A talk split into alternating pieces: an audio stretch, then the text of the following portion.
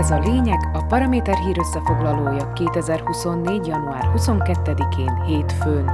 A nap legfontosabb eseményeit Barak László válogatta és kommentálja. A mikrofonnál Kuklis Katalin. A lényeg támogatója az új évben is a Kaufland. A konfliktusokról, parlagibb kifejezéssel a veszekedésekről lesz szó. Nem öncélúan persze, hanem azért, hogy legalább kísérletet tegyünk annak a szertességnek a lerendezésére, amely oly sok közember fejében ágaskodik. Igazából azokéban, akiket zavar, hogy a politikusok veszekszenek a parlamentben.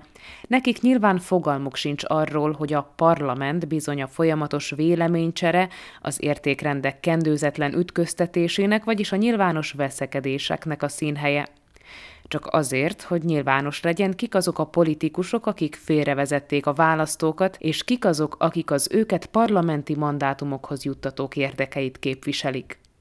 Ilyen egyszerű a politika, akár csak a szorzótábla. Tévedés ne essék, Egyértelmű, hogy kísérletünk eleve sikertelenségre van ítélve, de legalább valamivel talán nyugodtabban alhatunk. Forró Krisztián, a Magyar Szövetség elnöke, egyszer mind államfőjelöltje, azon búslakodik, hogy valakik a zsebében kotorásznak.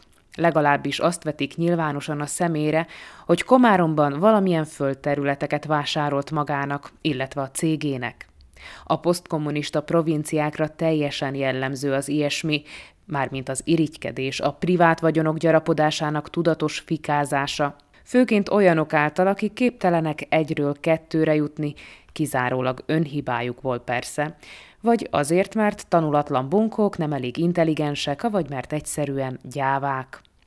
Forró Krisztián keserű megjegyzése egyébként teljesen jogos, miszerint a cége üzleti ügyeiben turkálás csak is az államfőválasztási kampány piszkos foltának tudható be.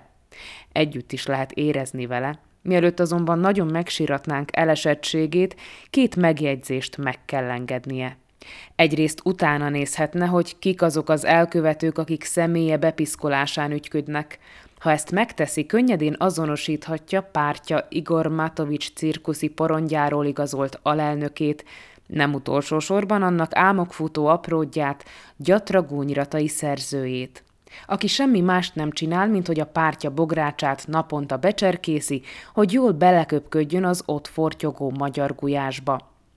Talán ezt a két segfejet kellene megrendszabályozni forró úréknak a piszkos kampányuk miatt.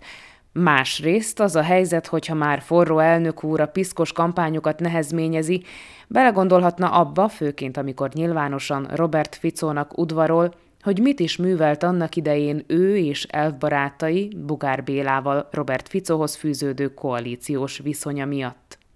Ez van, elnök úr, a kerék forog, egyszer te veszekszel, máskor veled veszekszenek, aki tegnap még a hátsó felednél ólálkodott, ma vagy holnap belefolytana akár egy kanál vízbe is.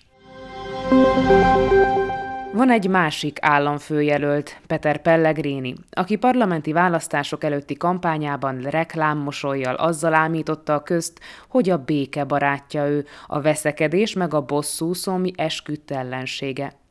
És vajon mi történt vele? A választások után szemrebbenés nélkül összebútorozott a szlovák ordinári politika bajnokával, a habzószájú veszekedővel, Robert Ficóval aki kampányában azt ígérte, úgy szétlapítja politikai ellenfeleit, hogy csak egy zsírfolt marad utánuk. Vajon mit jelent mindez? Talán nem az elvakult bosszúvágy jön le a színpadról. Mindezek után mindenki pelléje egy olyan belügyminisztert ajándékozott Ficónak, aki úgy rontott neki a rendőröknek, mint bika a partnak, Kiváltképpen azoknak, akik a főnökei, vagyis Fico meg Pelle előző kormányzása idején a gátlástalanul tolvajló, sárgaföldi korumpált bagás hűvösre juttatásán dolgoztak. Hogy ne jutott volna el ennek a háborúnak a híre az Európai Unióba? Szedi is sátorfáját hősünk, mármint mindenki pelléje, vagy ahogy tetszik, robottáska hordozója, a podrstasku, és irány Brüsszel, ahol majd találkozik Peter Pellegrini Roberta Metzolával, az Európai Parlament elnökével, Charles Michellel, az Európai Tanács elnökével, és Ursula von der Leyennel, az Európai Bizottság elnökével.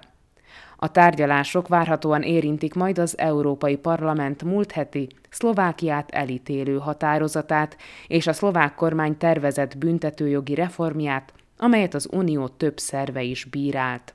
Szóval egyszer volt, hol nem volt, elmegy a provincia üdvöskéje az egyszeri király udvarába, hogy kivasalja meglehetősen vegyes politikai családja féktelenül randalírozó fejének viselt dolgait.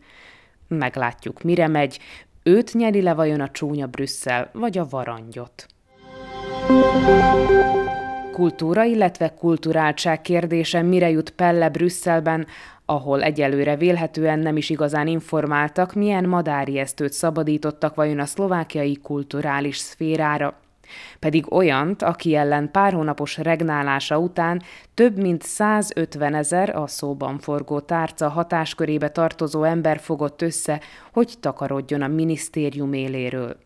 Csak azért, mert jószerével nemhogy miniszternek alkalmatlan, de jobb helyeken a minisztériumi mosodába lábtörlő rongy se lehetne.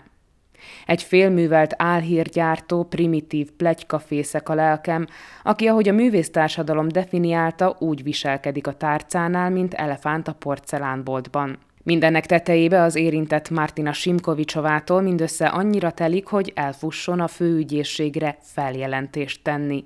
A feljelentés lényege, hogy Simkovicsová szerint a leváltásáról indított petícióval kapcsolatban úgymond manipuláció gyanúja merült fel, és arra gyanakszik, hogy meghamisították az elektronikus petíció aláíróinak identitását és számát.